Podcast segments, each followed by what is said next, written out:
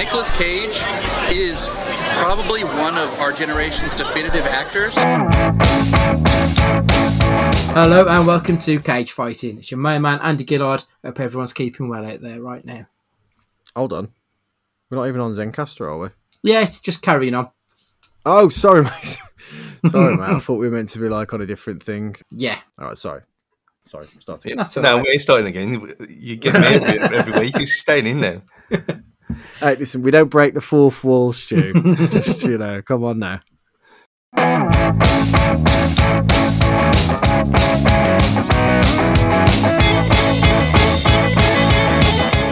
Hello and welcome to Cage Fighting. It's your main man Andy Gillard. Hope you're keeping well right now. Hey, everybody, Matt Guy here. Hope everyone's doing well. Good morning, everyone. But on to this week's film, which is a bit of an odd one, I think is the best way to put it. It's a movie called Wild at Heart from 1990. So I saw this film probably about 12 months ago or so. All I knew about this movie going in was that it was a big Nicolas Cage performance. And also that that Terry Wogan interview was the press tour for this film. Mhm. So that was all I had for my expectations going in. I thought this is going to be a little bit mad. What did you both think going into this movie? What were you expecting? I, my only expectations were set by you, Andy, in asking me if I'd seen it and how it compared to Natural Born Killers, which I'm sure we'll get into much like as we go along. So I expected a um, whimsical love story intertwined with gratuitous violence, basically. Right, okay. Stu, what were you thinking? I had no, no idea at all. Um, just for that, I was trying to think of films with Laura Dern that I'd actually seen her in, other than Jurassic Park and and the, the shit Star Wars film. Um, The best one. but other, other than that, I just went in with a completely open mind. No idea. I mean, Wild at Heart sounds like something that should be on the Sunday night on ITV One, but It, it was. It was, yeah. was it? yeah, it was like a program about like some vets or something like um, living in fucking the bush or something like that. Probably like Mhm. butchered that completely, but yeah, there was a show called Wild at Heart on ITV. oh well, there, there you go then. Justified. Mm. Wish we'd done Yeah. that. So obviously Laura Dern, as you mentioned, this she now seems to have had a bit of a renaissance over the last few years. Like you say, she's back with Star Wars. She was in Marriage Story, which she won the Oscar for, which is a fucking brilliant movie with a really good performance. I only found out though recently the reason we didn't see her anything between Jurassic Park and the last five years or so, she was basically blacklisted by Hollywood. So when Ellen DeGeneres came out as gay on her TV sitcom, Laura Dern played her love interest in it, and that was what got her blacklisted, and that's why we didn't see her in anything. Which seems ridiculous because mm. Ellen obviously went on to be the biggest thing since sliced bread for a period of time in, in the states, whereas Laura Dern struggles to get work after that, allegedly so. A bit of an odd one that one is. I, th- I felt, especially because Laura Dern is a really good actor. Everything we've seen her in since, she has been nothing short of excellent. Obviously, the other big name in this movie, uh, the director David Lynch. Obviously, he's got quite a back catalogue of films and everything. Um, I've not seen much, well, I've not seen any episodes of um, Twin Peaks, but obviously that is the the big one for him, isn't it? Stu, have you see watched Twin Peaks? the original ones, not the new ones. I've Right. um, I've got them. It's been so long. I need to watch it again from the start because I know it's. They did it quite cleverly when they brought it back to the exact amount of time since um, the first one, um, first series finished. So I need to go back. I mean, it, it was f- fucked up and strange anyway, as you'd expect. Um, Hmm. But I enjoyed I enjoyed them for what they were. But I was probably a bit too young, to be honest, to kind of appreciate them that much. Yeah, okay. Matt, have you got much of a experience with David Lynch's back No. catalogue? Not really. I know of like Twin Peaks, and I've seen how I've seen some of the original and how kind of a lasting influence it's had. Um, my expectation was to expect the unexpected. No, Mm. my expectation was to expect the um, the fluorescent and the uh, hallucinogenic, so to speak, and and it not to be ABC paint by numbers, Yeah. and that's that's what we get. Yeah, I think that's entirely fair. That's what Lynch has made a career out of, really, isn't it? It's uh, yeah, I, I do think saying expect the unexpected. I know it's cliched, but that is kind of what you expect with Lynch. Is that it's it's not going to be what a quote unquote normal linear story is going to be. It's going to be a little bit different. So the first the first time I heard, remember hearing about him was um, the PlayStation Two advert. They, they, they hired him to Yeah. welcome to the third place with a duck, which is just fucked up. It doesn't make any sense at all. But it's one of them things that you remember. So, well, if this is what he does for adverts, then God knows what the series is. And that's when I went to watch Twin Peaks. So I must have been about yeah about 16, 17 when I watched Twin Peaks, Hmm. which is probably still too young. I'd imagine so. Uh, have you watched the trailer for this? Either of you? Yeah, I did. I watched You it. Yeah. What did you think? Um. Again, I thought "Oh, this is. I, I thought it veered a little bit too much on the love story side of it, and I didn't think it was quite going to be as kind of violent and stuff as it was in the first opening few scenes. I thought. I, think, you know how. um Christ, the films escape me completely now. Uh, uh, adaptation. The, the the the trailer made it out to feel like a very different film. Yeah, I felt very much the same with this. I didn't feel we were in for the same kind of ride from the trailer as it wasn't going to be quite as um, eccentric and frantic. Mm. I saw the trailer after watching the film, Mhm. and like they're completely different. So that the trailer it it starts with some kind of sans operatic music, then goes into this met- thrash metally bit in the middle, then goes back to a, a classical kind of soundtrack to it. It's all over the place. It's really odd. It's slow and tender, and then fast and aggressive, and then medium and sexy. It's weird, and it's all. It, this film is all of those things and none of those things as well. Which I, I suppose is kind of fitting for the trailer. Stu, did you hmm. watch the trailer before, after, or I watched one trailer after, and it was it probably is the same one, just because I was, that's what I was saying about adverts earlier. That he knows well, he knows what he's doing with things that don't make any sense, hmm. and that's what I got from that trailer as well.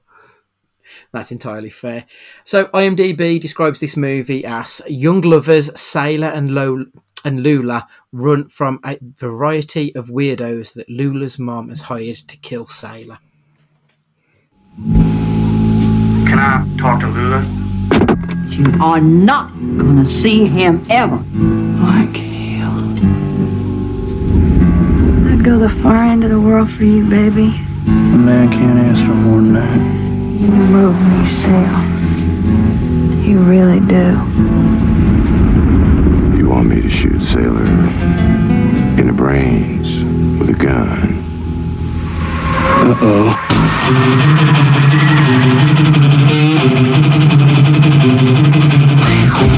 you.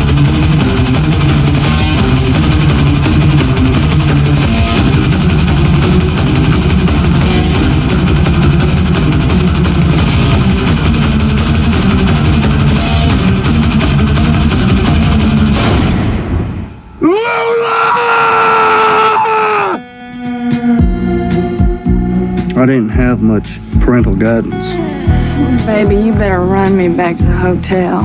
You got me hotter than Georgia asphalt. This film starts with Sailor and Lula leaving a theatre. A man stops Sailor saying that Lula's mother, Marietta, told him that Sailor tried to have sex with her and that Marietta had paid him to kill Sailor. Sailor defends himself and kills the assailant. Sailor gets arrested, goes to prison. We then see him leaving prison after a few years, and Lula rolls up in a convertible. Against her mother's wishes, she hands Sailor his snakeskin leather jacket and they head to the local hotel. We get some weird flashback stuff to Lula when she's talking about this time she was raped by her father's work associate.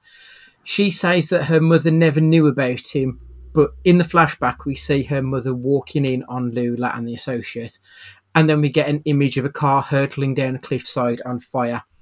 Then Lula dreams of the world on fire. It's such a weird and unnerving beginning to a film. I, I suppose it's the un, uh, unreliable narrator trope, isn't it? That we're getting off the bat, that we don't quite know who we're going to be trusting and what stories are going to be completely accurate. Yeah, I mean the, the the thing that stood out like a sore thumb to me is that they used the word cunt in 1990, which mm. was, as far as I'm aware, wasn't the done thing. We're not in this woke, quote unquote woke world now, where uh, the language hasn't evolved by this point, where it's in common common language. So that shocked me. I must admit, I thought, oh, this seems out of place. It, that word still feels weird to hear it, it coming from an American mouth. I think, like it's still not quite de rigueur in in Hollywood films. We've seen it shitloads in British movies, but yeah, it, it does sort of strike. Um, I'll never strike a forget. I'll never forget when me and Sam went to New York a few years ago. We went to go watch King Kong on Broadway. Amazing if it ever comes to any part of the world you're in, and and you get the chance to see it in on the big stage on, on stage. Um, and I was talking to the attendant at the door, basically. Like we, we I'd gone to the door, it wasn't quite time for it to go in, and he said, "Oh, are you from England?" and blah blah blah blah. Chatting to him, very pleasant kid. Um, and I swore for something, and he laughed, and um, and I, I must have said something like, um, dropped something on the floor, and went, "Oh, you cunt," and went to go pick it up or something like that. You know, like, and it just means nothing. And he laughed, and he was like, "Like you, like you English, you like you just love to swear, don't you? Like we we just don't swear like you swear. Like it just means." It's so much more serious to us. I wish we could swear like you swore. And I was like, just fucking go for it, man. And like, and he went, ah, fuck it. And he was just like, he was class, but he was just, he was like having this. We're both speaking the same language, but it means so much, so differently. Just bizarre, like our, our relationship with swearing and the Americans. I remember when I went to watch Buried, which is a really good film, um, and the whole film is set within a casket, and all you see is Ryan Reynolds throughout the whole movie in a, a coffin. And there's one bit where he tries to call his wife, and I think it's I can't remember if it's his sister-in-law or his sister won't pass a message on, and he calls her a fucking cunt because he's about to die, and obviously things are worked up. I remember the girl who was sitting next to me. I, I didn't know who she was. She got really offended that he called her a cunt. It got me really angry. I nearly called her a cunt. I'm like, it, within the context of the film, it is perfectly acceptable. But it's still, especially when we're looking at films from p- more than a decade ago, it definitely feels out of place. Yeah, It definitely it- feels massively. weird. But mm. Stu, what were your thoughts like from that opening? It, it is a bit odd. You don't really know your footing, do you? Well, I went. This is the only time I wish I actually knew what the film was about before I went into it. Um, because I, I was just I, I was completely baffled and no I mean I thought well why is his sentence so short for one? That he's he's, he's brutally bashed someone's head against the floor threw him against the wall killed him and then he's out in two and a bit years. Mm-hmm. Well, it seemed a bit odd but obviously and then it, it carries on. But yeah I couldn't I couldn't get over how young Laura Dern is in this. It's only four mm. years till Ju- Jurassic Park. She looks oh, 10 years younger? Yeah, I think she would have been mid twenties, I think, in this movie. But like, you do genuinely believe her at about twenty-ish. Look, she does look long, young. Uh, so we then joined Lula's mother. She talks about getting a hitman for Sailor. Uh, we then get another flashback to the no- night that Sailor killed the man. She threatened Sailor in the toilets. So when she lied and said that he was trying to fuck her, actually she was the one trying to pres proposition him. Uh, she knew that Sailor was a bad guy, having worked for the local mobster before he got with the daughter. Lula and Sailor go to see a band. Whilst there, Sailor gets into a fight. He then sings the sings with the band the Elvis song "Love Me." Lula asks why he didn't sing "Love Me Tender." He says that's his that's the song he will sing only to his wife.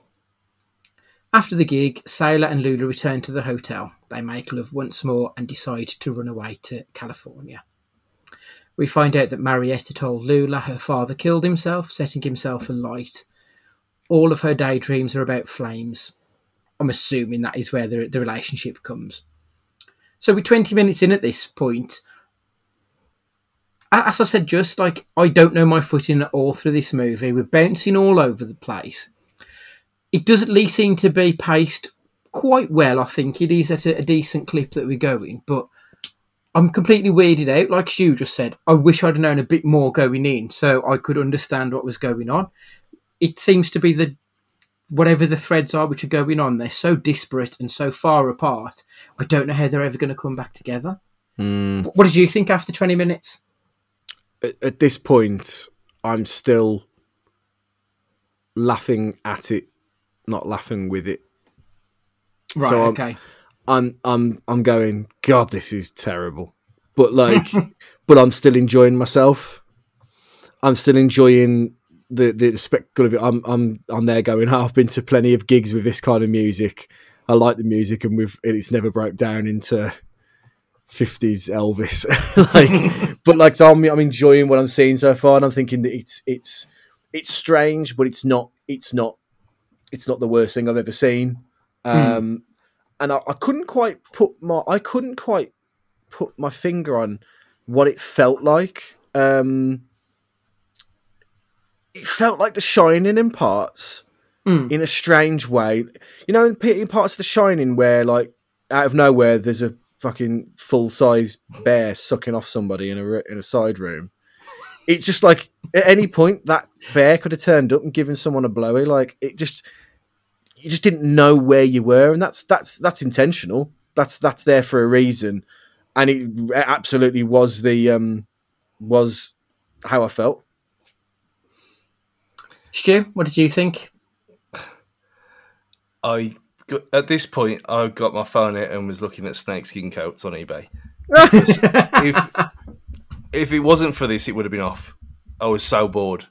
I was, I was just I'd, I'd had enough already, and I was I thought well, it's I it, it was it was almost like being weird for the sake of being weird at this point, and uh, and yeah, you, get kind of resolutions later, but it, it was just maybe it was showing its age a bit, but I just want I want digging it at this point. Okay. So Marietta hires a private eye to track Sailor and Lula. At the same time, she also hires Santos, the local mob boss, to track and kill Sailor. She tries to talk him out of it, but Santos tells her there is no turning back. Whilst heading to Cali, Sailor and Lula stop off. Sailor is regaling Lula with a story about his sexual exploits. I really laughed when he said that his former beau said to him, "Take a bite of this peach." Like, mm-hmm. I wondered if she was related to Castor and Pollux Troy from Face Off for a minute. I wonder if that's where he got it from. 'Cause I suppose we've got that from Face Off, and the snake skin is obviously what he wears in Snake Eyes as well. Yeah, When he wears that mm. batshit suit at the beginning. We get a scene where Marietta scrawls lipstick all over her one hand and then all over her face and body. She's having a breakdown because she cannot call off the mobster.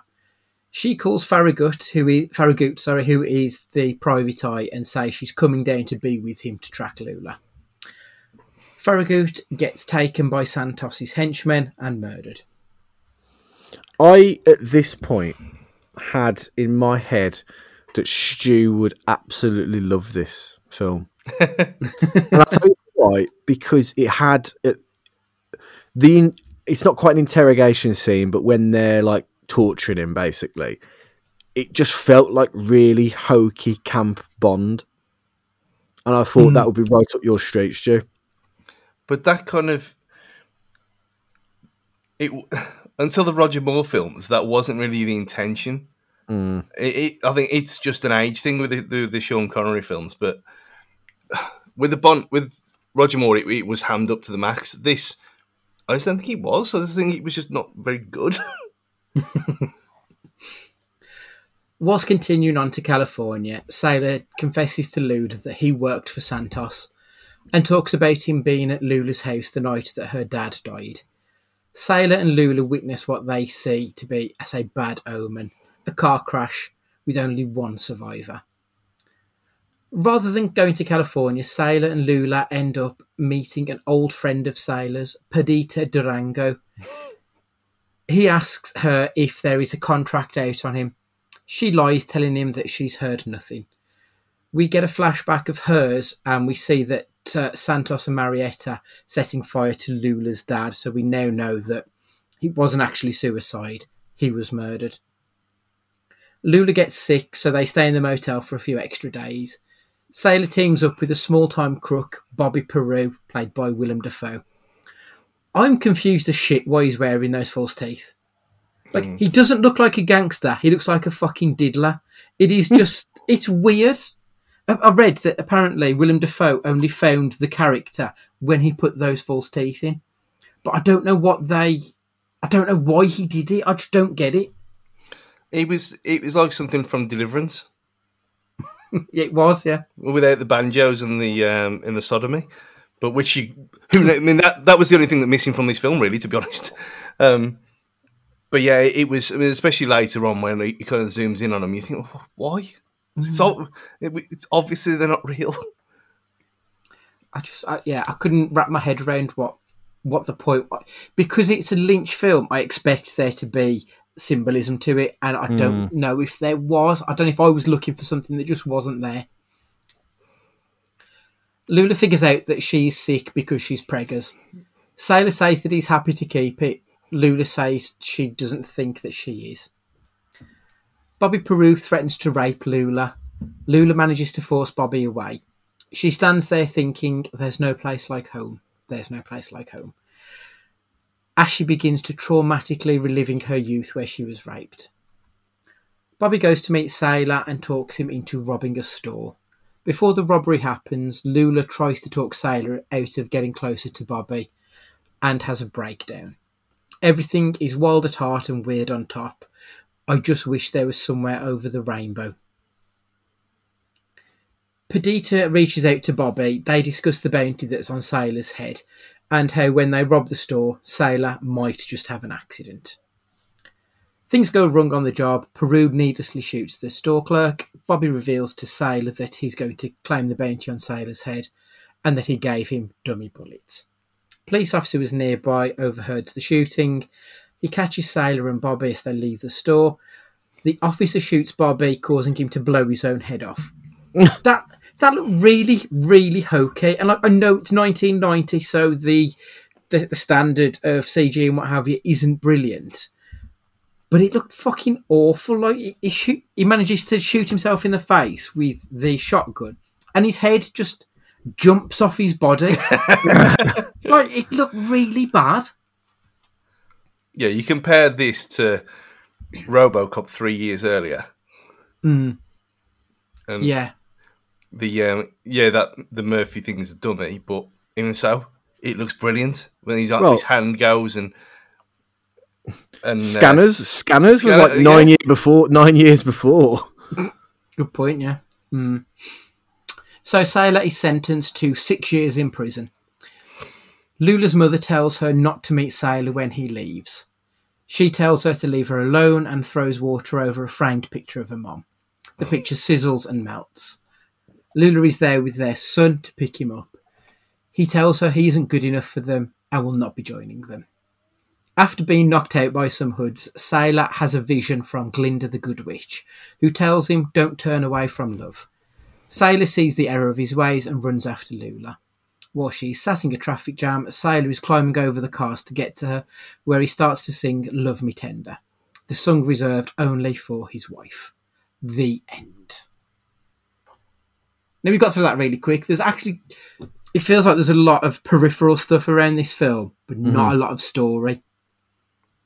And I don't know if that's a fair assessment. I don't. I don't think I've like gone through it fast. I don't think there's a lot there to just go through. To be honest. No, th- th- there isn't at all. Um, And it's a two-hour, five-minute film. I felt every minute of it.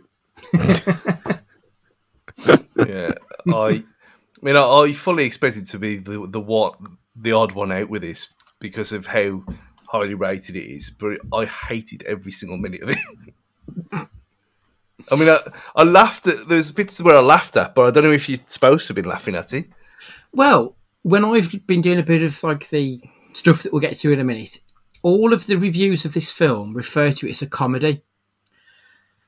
So I think you are supposed to laugh at it, but I don't really see it as a comedy. I don't think there's enough humour in it to really laugh at. There's a few bits where you might just mirthfully chuckle, but nothing proper laugh at. Is this a case of it doesn't translate, Maybe. and we're It- looking at we're looking at this thirty odd years later, and we're in a different country, and we just don't get it? Maybe. Maybe there is some of that. I, I don't know. So the budget on this film was ten million dollars. Um, the box office, I could only find the North American box office and not the international.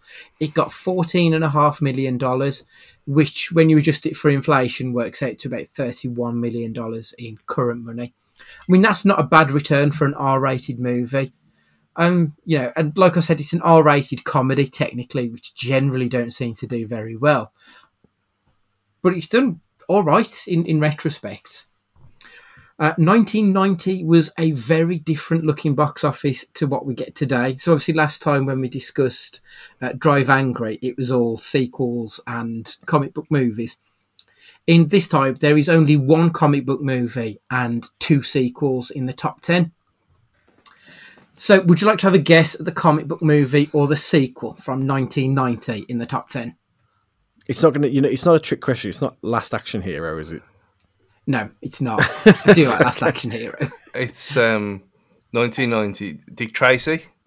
Dick Tracy's. Oh, actually, that's two comic books then, isn't it? I forgot Dick Tracy was a comic strip. Yeah, yeah, that, that's up there. The Uh, other one, 1990. Give us a clue. Ba- Batman Returns. No, uh, it would be my favourite comic book that isn't from DC Comics and animated series. Ducktales. no, it would be the Teenage Mutant Ninja Turtles. Was the other one? Oh, yeah. Yeah, the two Oh, yeah, again. sequels. The one that again that you don't think of as a comic, but it was. Yeah, the two sequels. Uh, in at number ten was Back to the Future Part Three, which got eighty-seven million dollars, and in at number seven was Die Hard Two. So those are the two sequels. Uh, the biggest selling movie that year was Ghost with two hundred and five million dollars. So it just shows how far we've come from 205 million being the, the biggest box office draw, and now we're looking, generally speaking, at around a billion.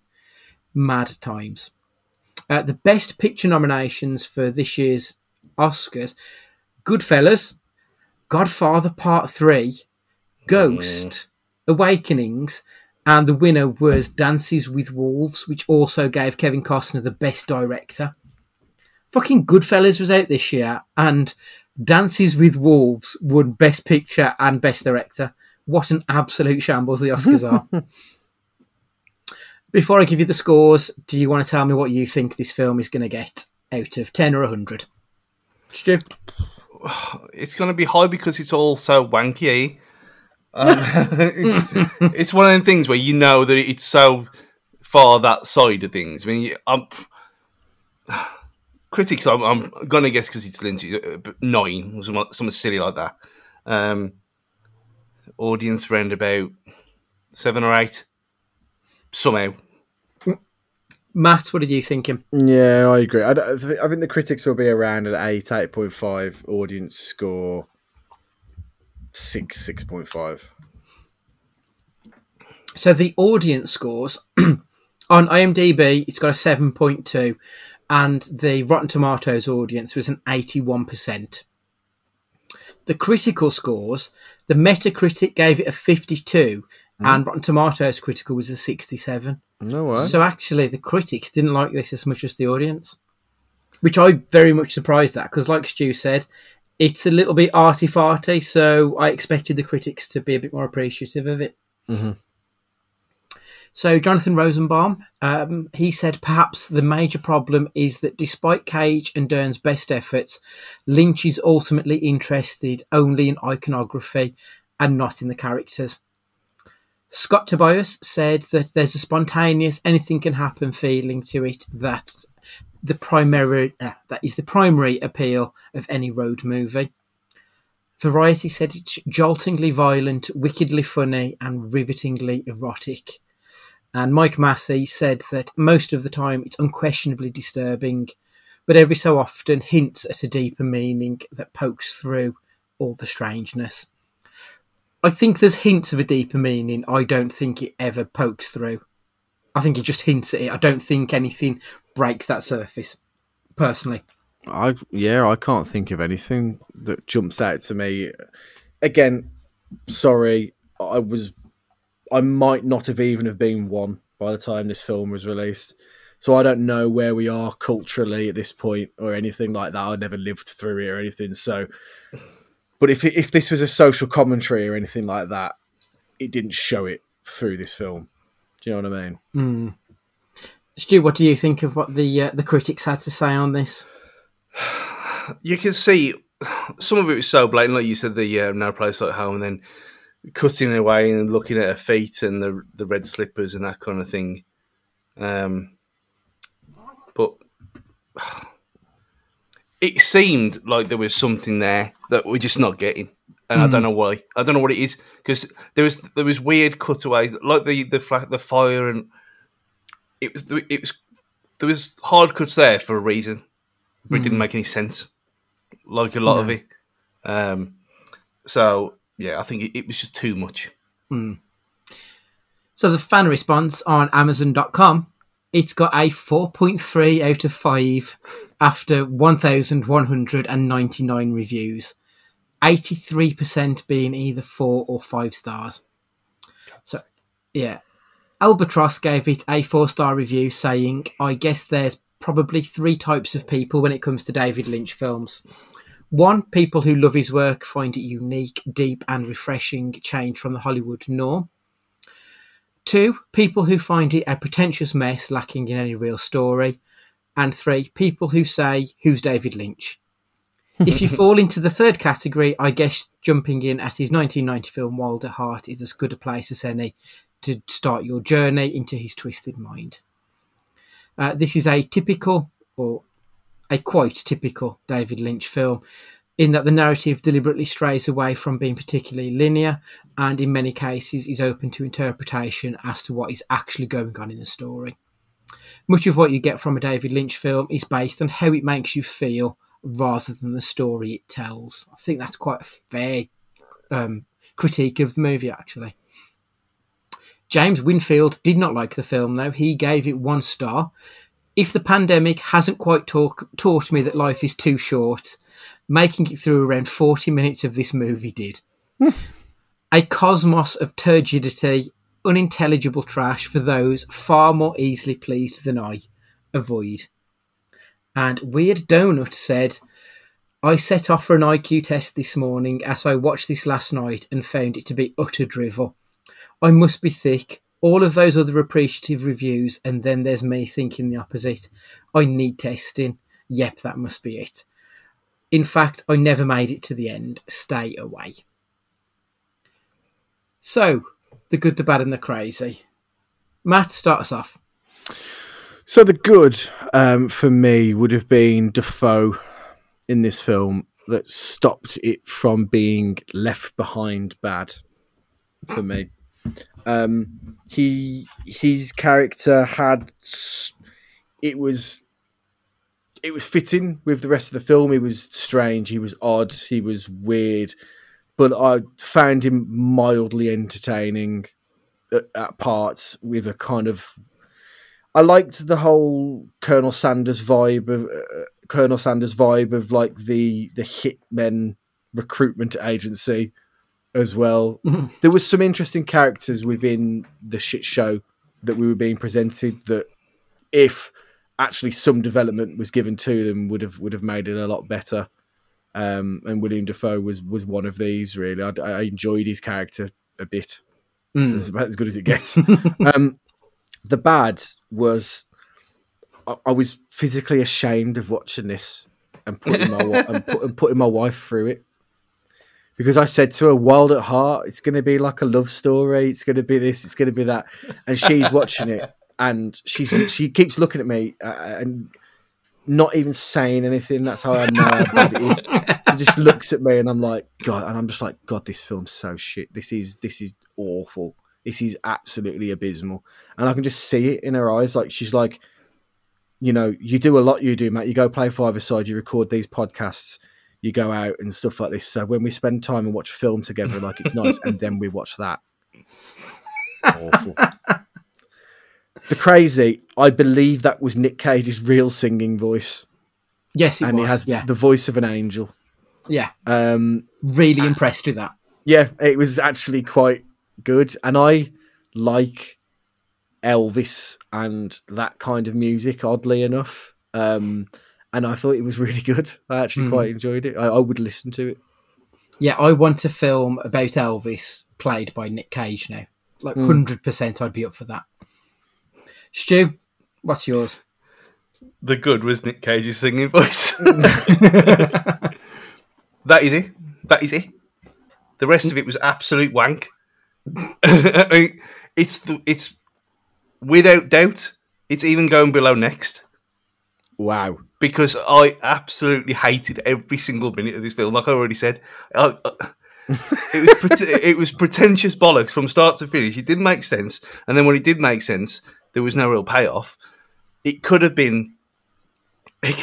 It, could have been anything. It could have been so much. It could have been a slap. If it, this was a slapstick film, it would have been great. But it wasn't. It was filled with all this other other stuff, which didn't need to be there. And I know we said that things that don't need to be in films a lot, and there's three stories in one. And but like you said about the um, the Hitman Detective Agency, that was that was funny. If that had been a, a film in itself, if that had been what like it's described as, that this is what it is. It's going to be a cast of weird and wacky, almost like a kind of Hitman version of the Wacky Races. I'd watch that. I'd watch that all day long. but this yeah. film is not that. It's something else. And thankfully, we're never, I'm never going to have to watch it ever again. Um, the crazy, I mean, look, because the whole Willem Dafoe teeth thing, I, uh, I had to have a look at certain things and found, found out that he actually really did piss in that toilet in uh, in that rape scene, and that it actually wasn't plumbed. It wasn't plumbed in. So some some lackey had to come and clean up his piss off the floor. So That's I mean, horrible. that's the best. That's as, as crazy as this film gets, and that's probably better than the entire film itself. So my good, I, really struggle to put into words this film. Like it's a wafer thin plot, but it does feel like there's stuff going on around the plot. It feels, it does feel like there is a deeper meaning to it, but I can't quite get to it. But at the same time, it also feels quite light and throwaway. It feels very unique, which I, is something I do associate with uh, David Lynch. I I don't know if that's madness or genius, though. If I'm perfectly honest, that it's it does both, but maybe does neither. I'm not quite sure. But what I- what I would say is it does swing for the fences. It is balls to the wall, and I do appreciate that. When if you're going to try for something, at least go for it. The bad, there's a lot of sex in this film, but it isn't a sexy film. So, so like I remember in um, like Game of Thrones, they used to joke that whenever there was sex on scene, they used to call it sex position because the all it was about was giving exposition, just having a normal conversation, but giving you something to look at, and that's sort of what it felt like. Because I mean, even though Laura Dern is absolutely gorgeous in this movie, at no point do you sort of think there's anything lusty going on with them. It, it just feels very though. yeah, it just feels very superficial. I think, um, but again, I think that might be down to Lynch, if I'm perfectly honest. The crazy. So this is the film I saw shortly before texting you two to say I've got an idea for a podcast Oh God in heaven. because this is the dichotomy of Cage, isn't it? It's the the madness of, of everything in the films he picks and the the the work that he puts into his acting. Like this does sum him up quite well, I think. The other crazy thing is, like, I you might be able to help me with this, but I I don't understand the Wizard of Oz references. There's quite a few of them. So we get the Wicked Witch. They mention Toto. We get the red shoes clicking her heels together after Bobby tries to rape her. I wish there was somewhere over the rainbow. The crashes when the world gets turned upside down. I think that evokes the, uh, you know, the house being blown away, and then we get Glinda the Good at the end. So there's all these references to Wizard of Oz, but I don't know how any of those actually run alongside this film. I don't know what this film is trying to say about the Wizard of Oz, or Nothing. vice versa. Nothing. It's a Lynch thing. He does it all the time. Oh, okay. So again, looking for something that possibly isn't there. It's just like a like director cameo kind of thing. Okay. Right. So if if you go and watch, if you go back and watch Twin Peaks, there's so much in there Hmm. all the time. I don't know about the new stuff because, like I said, I ain't seen the new ones, but the originals, it's all over the place. Interesting. So, did you enjoy this film? Um, I'm going to be the outlier here. I think I did. I, I- I say I say I think because I'm not 100 percent sure, but I have watched it a few times over the past 12 months. It's interesting, and I want to get it. I want to understand it, and I think that's commendable. Maybe I don't know. Is this I'm, I'm, I'm on the fence, but I think I like it. is it like when you kind of drip whack, whack hot wax on yourself for the first time and you don't know if it's pleasure or pain? it might be, yeah. It very might, very well might be that.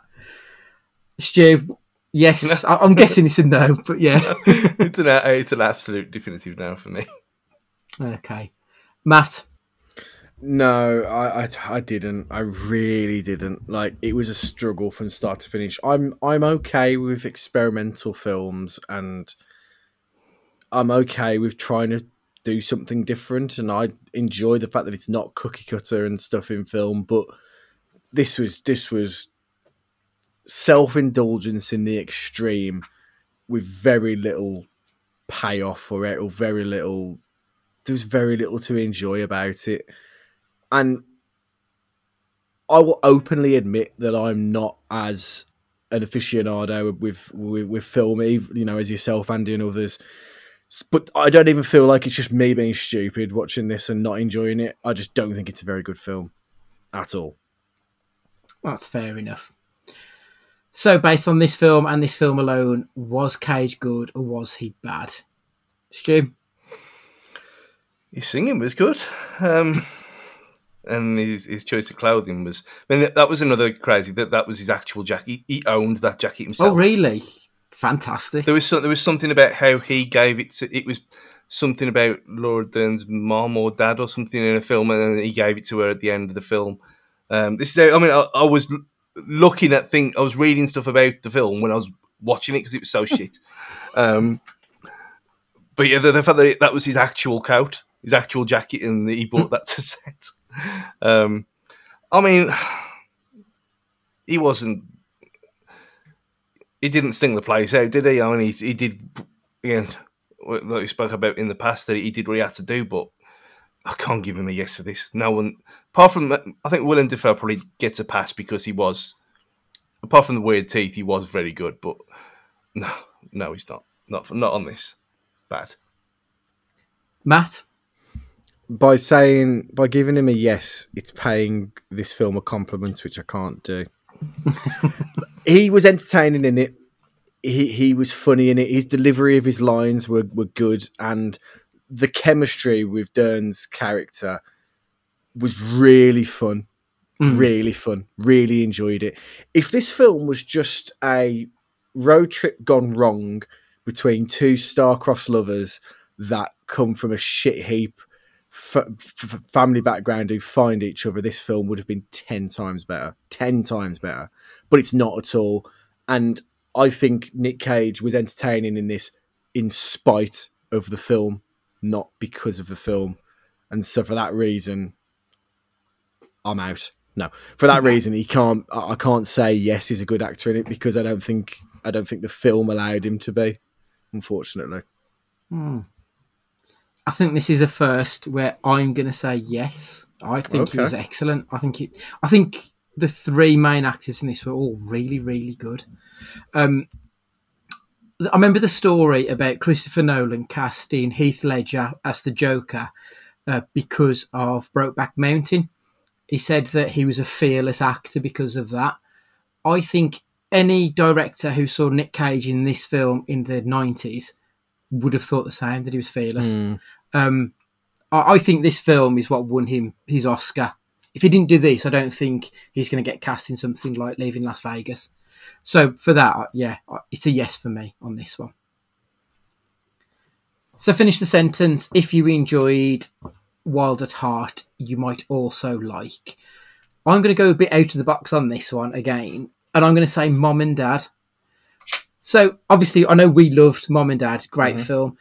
Could you just imagine that this film was Kendall and Brent's early years when we knew that they were a little bit crazy? Yeah, yeah. and this yeah. this was actually them, and then they settle down in suburbia. So Sailor and Lula become Brent and Kendall. So. You can watch imagine this, watch Mom and Dad. That's what I'm saying. Stu, That actually kind of makes this film better, you know. um, I mean, if you enjoyed this film, you need your head testing for one. Um, I mean, I'm not against experimental, weird films. I mean, if you want to mess with time, then go and watch a Nolan film. Watch, go and watch Mem- Memento or something like that. But I mean, if you want things that are not in the right order and it's got a bit of violence and it's actually well made, let's go and watch Pulp Fiction again. Hmm. superb film. I still think that's probably my favourite Tarantino, and I am a fan of Tarantino, but I don't think he's ever been able to top that one personally. Matt, So part of the bias of this film and how I felt about it was it stacks up with a top three of all time films for me in Natural Born Killers. Now, Natural Born Killers is very much a spiritual successor to this film, and it's it is this film in a lot of ways. It's a story of Mickey and Mallory. Um, to to it, it's my favorite ever love story, Natural Born Killers because it's love that perseveres through everything that's wrong in the world and everything murder violence depravity rape everything. And this and it's a love story throughout it all.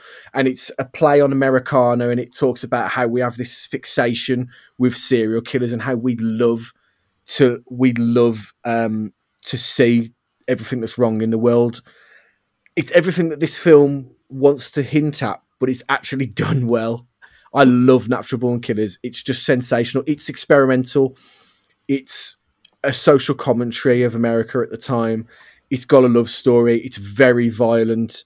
It does what I understand um, WandaVision does in that it will cut in and take a sample of a different style of TV and just do that for a little bit, like um, like the fifties American TV sitcom. There's a bit of that in there with like. Uh, like a cast being watched by an audience and like with canned laughter and stuff like that. And it just does it really well. Um, Robert Downey Jr. is in it for a short while and very like early role for him. He's sensational. And honestly, I, I, I can't say enough good things about Natural Born Killers. And if just watch it, let us know on Twitter how this film want this film is directly influenced Natural Born Killers, but just does it ten times better, It- and um, you'll really enjoy it. excellent. I'm going to add that to my list because I still haven't got round to I can't it. believe that. I know it, it, it very much sounds like my kind of film, but for whatever reason, just never got round to it. The pro- the problem is for me with Natural Born Killers is it falls into the category of there's an excellent company on Instagram called Hell on Shirts, and I post you their shirts all the time in our Yeah, WhatsApp yeah. group. And I've got a Natural Born Killers one, and it's like it's got Mickey and Mallory Knox on the front, but on the back in massive letters, it is part of like the ending of the film. It says, um, "It's just murder. All of God's creatures do it." um, which is kind of the justification for some of the things that they do on this like road trip that they're on. But it's just in massive, huge letters, and I just feel it as like as like an adult now that goes to national trusts. I can't wear it, Yeah. like I can't Yeah, wear it can. anymore. I remember when I wore when I was in when I was in New York, I wore my crow T-shirt that says "Death is coming" on the back, and I had like more than a one more than a couple people be like, "Death is coming." What the fuck? And they were like, like proper like because of the subways over in in New York. They're, they're something else. Like it's it's just a, a microcosm of of every single individual kind of person that could ever could be in one incredibly fast moving vehicle.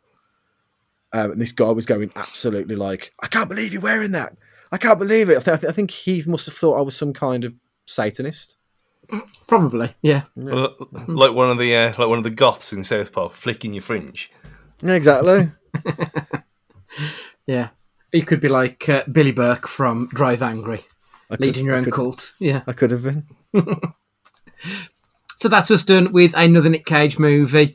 If you've seen this film or any other one that we've ever discussed ever, let us know about it. cagefightingpod at gmail.com. Uh, make sure you've got us on the Twitter as well, and that's at cagefightingpod. This is where we will ask you to ask us your questions or answer our polls, give opinions, anything and everything really. As you're listening to us now, please make sure that you are following us on your favourite podcatcher. That way you won't miss an episode. And whilst you're there subscribing, please, if you could leave us a review. Every time we get a review, apparently it pushes us up the analytics and it just helps other people like yourselves find us. So we would genuinely appreciate it.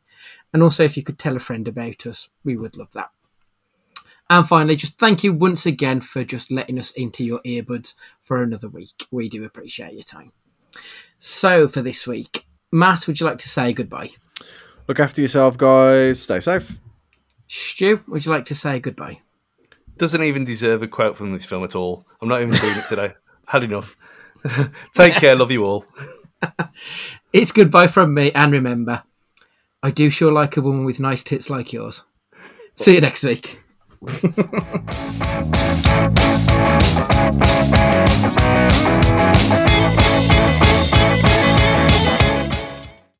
know, I sure do like a woman with nice tits like yours who talks tough and looks like she can fuck like a bunny.